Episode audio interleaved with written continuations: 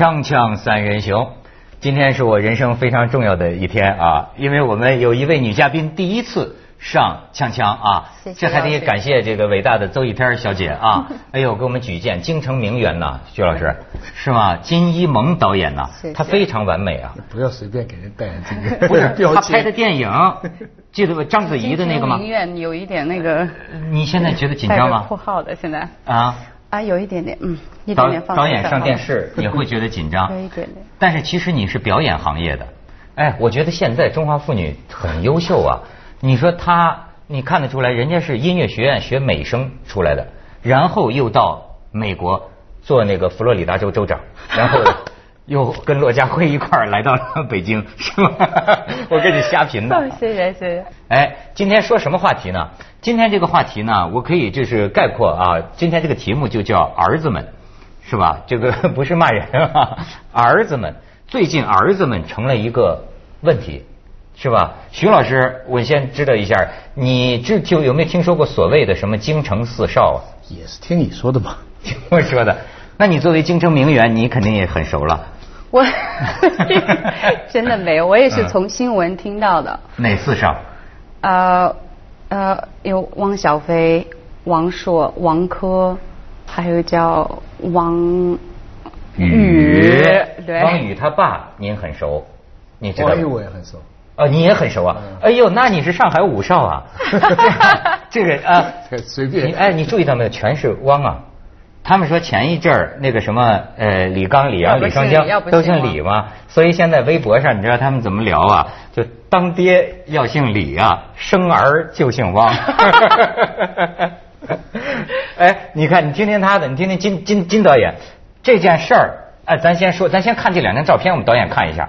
当时这件事儿啊，不知道什么原因，其实挺火爆的，但是没有得到充分的表扬。今天翻出来了，因为这个案子发了发发作。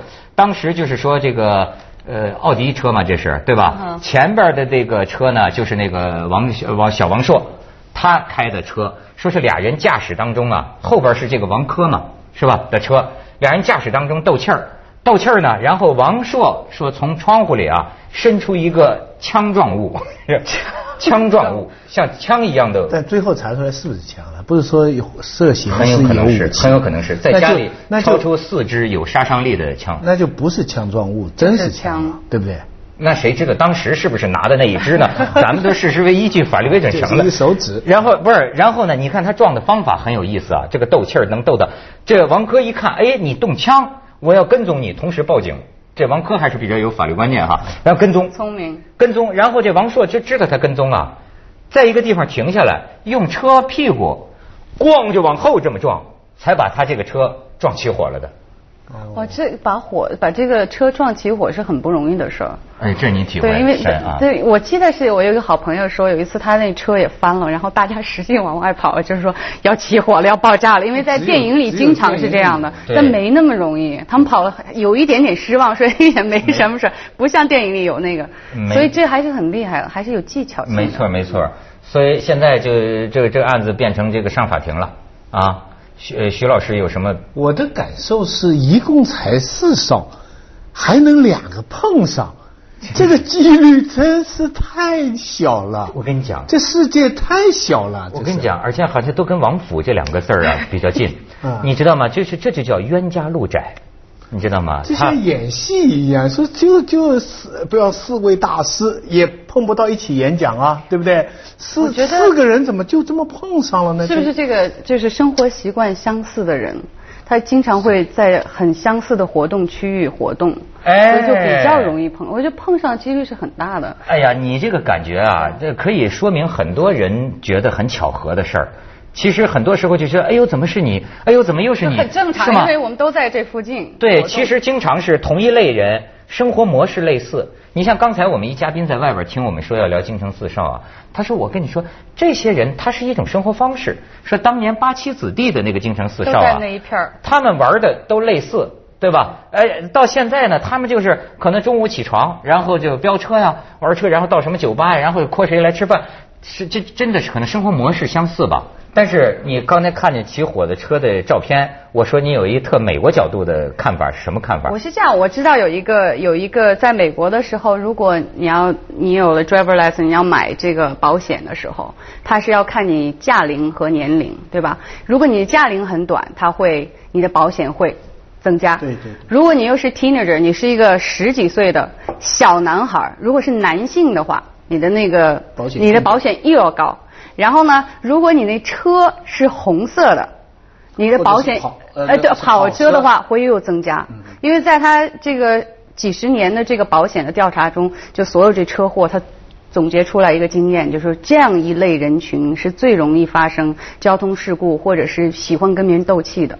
好像还说是红色的车，红颜色的车也得加钱。对，就是要增加，因为红色在这里面出的事故是最多的所，以它按照一个比例的。所以你拍电影红色经典就那税就高一点。所以你看，她个女的吧，她就问咱们这个问题，她说为什么出事儿的哈，老是这种车小男孩儿打架，双江的爱子不也是吗？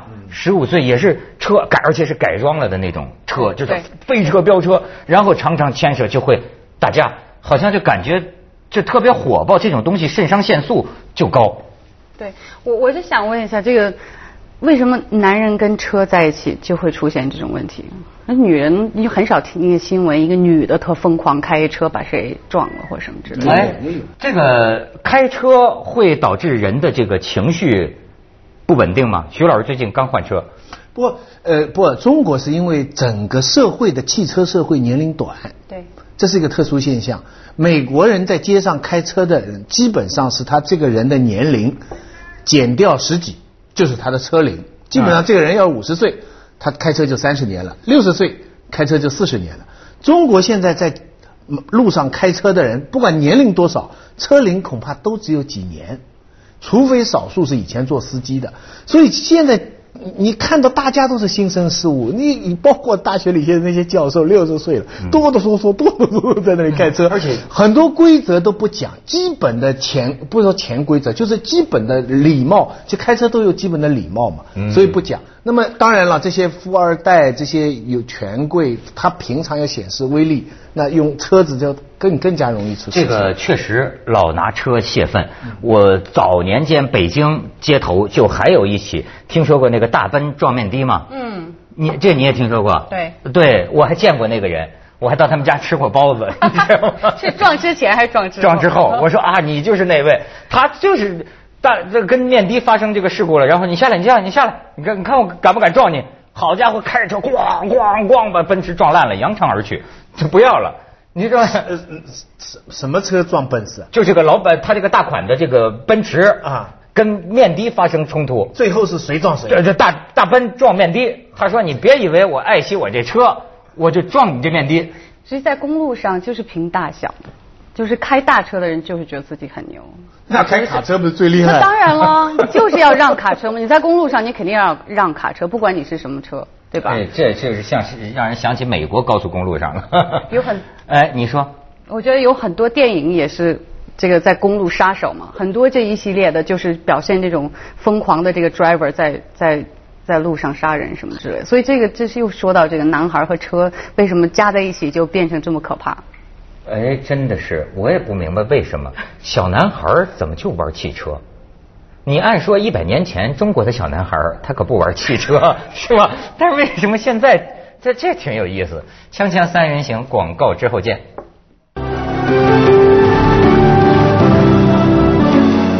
你看这个，据说是其中王珂啊的，可能是有微博，他自己声明说，不知道被哪个媒体冠了个京城四少的名号之后，是非就接踵而至，这个四少不能当。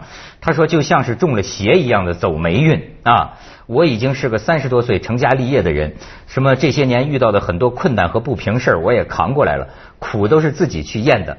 只有吃过苦的人才明白，我的生活并非像大家想的那样。也请别再把那顶封建的黑帽子往我头上戴。对，而且他也不一定符合事实。比方说里边讲的汪宇吧，他根本住在上海，他根本也不跟京城也没关系，是硬拉上去的。嗯另外呢，我估计北京肯定有很多真的很阔气的几少几少，没挤进去心里还不服呢，对不对？肯定在想。怎么我比他的车好多了，对不对？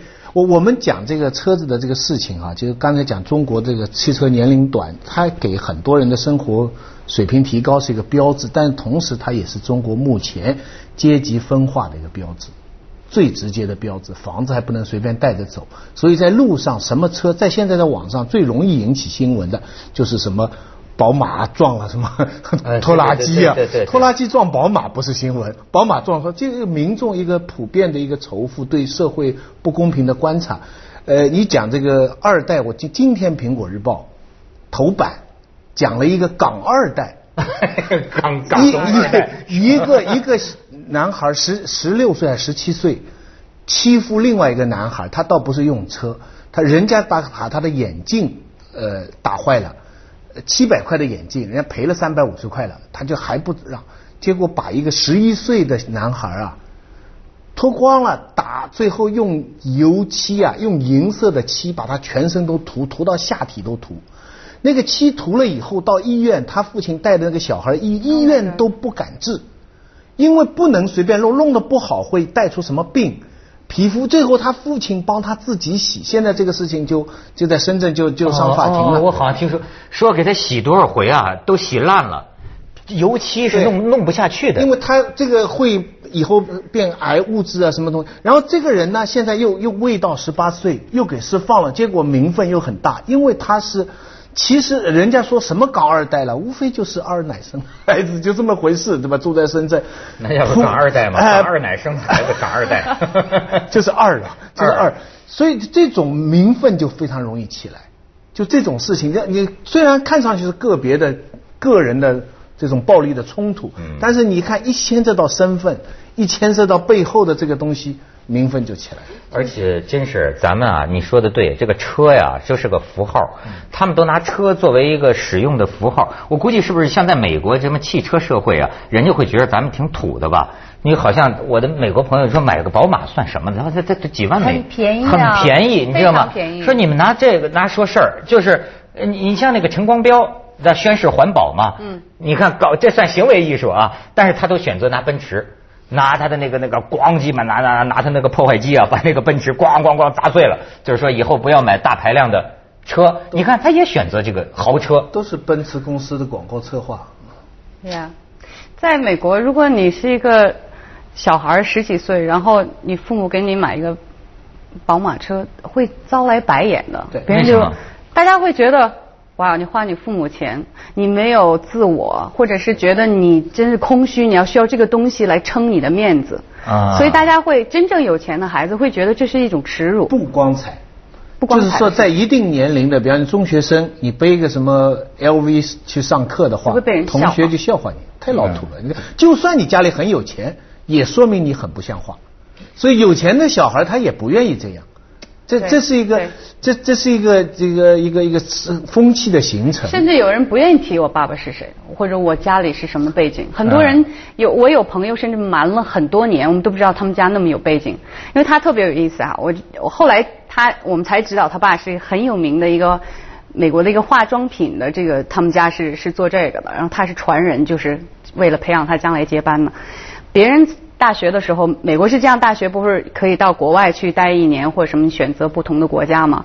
一般穷人家孩子或者是普通的都会去什么呃意大利呀、什么法国呀什么的，因为趁这机会赶紧去享受一下那边生活。他就被散到就弄到非洲去了，啊，待了一一年多，就说，所以我觉得这是一个不一样的话题在。西方国家我不知道是欧洲是怎么样，反正美国很多这样的真正的这个富几代以后这些人，我估计都是五代六代七代这些小孩子再谈起来，他们比的不是我的车有多好，我的穿的东西是什么名牌，他比的是我去过多少个没有人去过的国家啊，有多少人生经验？对我我在那么苦的地方我能待多久？你行吗？所以说，如如果什么时候中国的这个富几代以后啊，就不谈，可能再过二十年，我们就可以谈孙子们什么之类。现在今天谈的是儿子们，就是就变得不一样了。你你也不用谈未来，其实过去啊，我们的这个富二代、官二代、贵二代、名二代啊，曾经是有教养的，你知道吗？这个，哎，咱们可以看看照片。为什么每次谈这个，我都爱给大家看？就说这个呃，民国的这个所谓四大公子啊。这是这个谁呀、民国的四大公子袁克文啊，这是袁寒云啊。然后呢，我们再看下一个张学良，哎，你再看下一个，这个是呃溥同，你知道吗？就是这个这个这个红豆馆主啊，就是这个这个宗亲，就是清王室的这个宗亲之后啊，就是溥同。你再看下面，哎，有名的张伯驹，这是靓仔，都是。哎，他的特点都是靓仔，所以啊，当然，人家今天咱们这四少，人家本人也没承认，都是媒体给瞎盖的哈。但是要真讲什么京城四少啊，我就跟你说，他们那辈子人呐、的这个应对礼貌、待人处事、待人接物啊，在中国不知道怎么回事毁掉了，对毁掉了。你知道，我有一个好朋友是个台湾的这个收藏家，那么他在上海是吧？他能够收到很多东西，为什么？因为那些个老人们呐，手里有东西，那些老人们呐，见到他说话呀，觉得亲切。他是民国时候，呃，这知书达理，跟这个老先生们讲话，老先生愿意把东西卖给他。见到现在这些大陆人，就像一代新人一样，老先生觉得你们不知道说话，就是完全没法聊，你知道吗？就像你好比为什么我就说像这些当年的这种呃四大公子，四大公子那都是什么人呢？呃，你像最近咱们讲一个，很多人写书记载他们，记载他们啊，我就发现无一例外的都是说。呃，比如说那个那个那个普心瑜啊，包括这个溥同，包括这个张伯驹，说哎呀，原来名满天下，但是一见到之后发现呢，哎呀，是个极诚恳的人，极诚实的人，呃，甚至于哎呃儒雅，就不要说这种金石，那是很高级的知识分子、艺术家呀，那都是这样的修养。而且比如说这个袁寒云、袁世凯的二儿子哈，说老朋友跟他交往这么多年，没听他提过。没听他提过袁世凯，没听他提过袁世凯，而且在外边喝酒啊，有的时候朋友给人家打起来哈，他帮着朋友去拉架呀，他都要险些向对方跪下，说哎呀，看在我的面子上，放过他一马，放过他一马。你这他们都是这样的一些叫什么循循如也啊，一见面给人感觉，那你说这是什么修养呢？贵族。当然了，我们现在隔着时代对民国有一种美化的倾向。嗯其实你要说那个时代那种霸道的富二代、官二代也也有有，但是我们现在就是有感于五六十年代以后的这个革命气氛。对，其实五六十年代的时候，我相信干部子弟也还不是这样，对不对？嗯也是后来越来越变化。我自己啊，我我大的理论不知道，我就讲我自己直接认识的人。我读书的时候，像王安忆，你跟他讲，人家说他卢志娟的女儿，他不高兴，不希望人家多讲，他不希望人家觉得他是卢志娟女儿而成为一个作家。当然，现在人家倒过来了啊，卢志娟是王安忆的妈妈，对不对？王小明是王熙燕的儿子，呃他都不说的。就算汪雨。当年他到美国读书的时候，我那个时候在美国，他很小嘛，嗯跑出去特别跟我对照，带他去 party，特别叮嘱说，别说我爸爸是谁。你说都有一份这样的，但是到后来就不行了，后来挡不住了，因为这个社会啊，周围就有很多人愿意用你这个名字来大家一起制造利益。你明白？后来很多不一定是这个什么什么带的儿子本身要怎么样，嗯。周围有一群人之后要用你。我认识谁谁谁的谁谁谁啊，本身在社会上就是资源，这个事情背后有心理的原因、道德的原因、有根本制度上的原因，这是非常复杂的一个集体工程。但中国人呢、还是祖先教的，祖宗教的，你知道吗？所以中国人最终还是恨爹不成钢。锵锵三人行，广告之后见。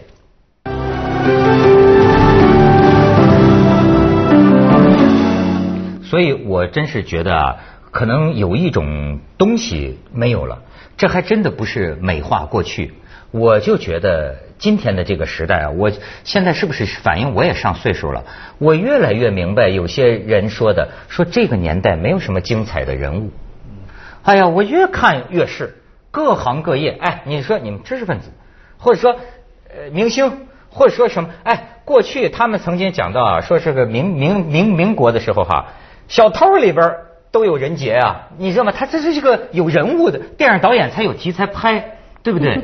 你今天我怎么觉得真就是是那你你去看伍迪·亚伦最近那个电影，就是《巴黎之夜》这个《Midnight in Paris》，嗯就回答你这个问题的。那他怎么？那里边那个主人公呢，他就是半夜就回到了二十年代了，他他就回到了见到了海明威啦，见到了呃艾略特啦，然后崇拜不得了不得了，就这个现代作家就穿越回去了。嗯但后来他发现，就是海明威他们又在向往十九世纪七九十年代那个那个黄金时代，嗯然后里面讲出一句话，就说谁，尤其知识分子，都是向往一个过去的黄金时代。没错。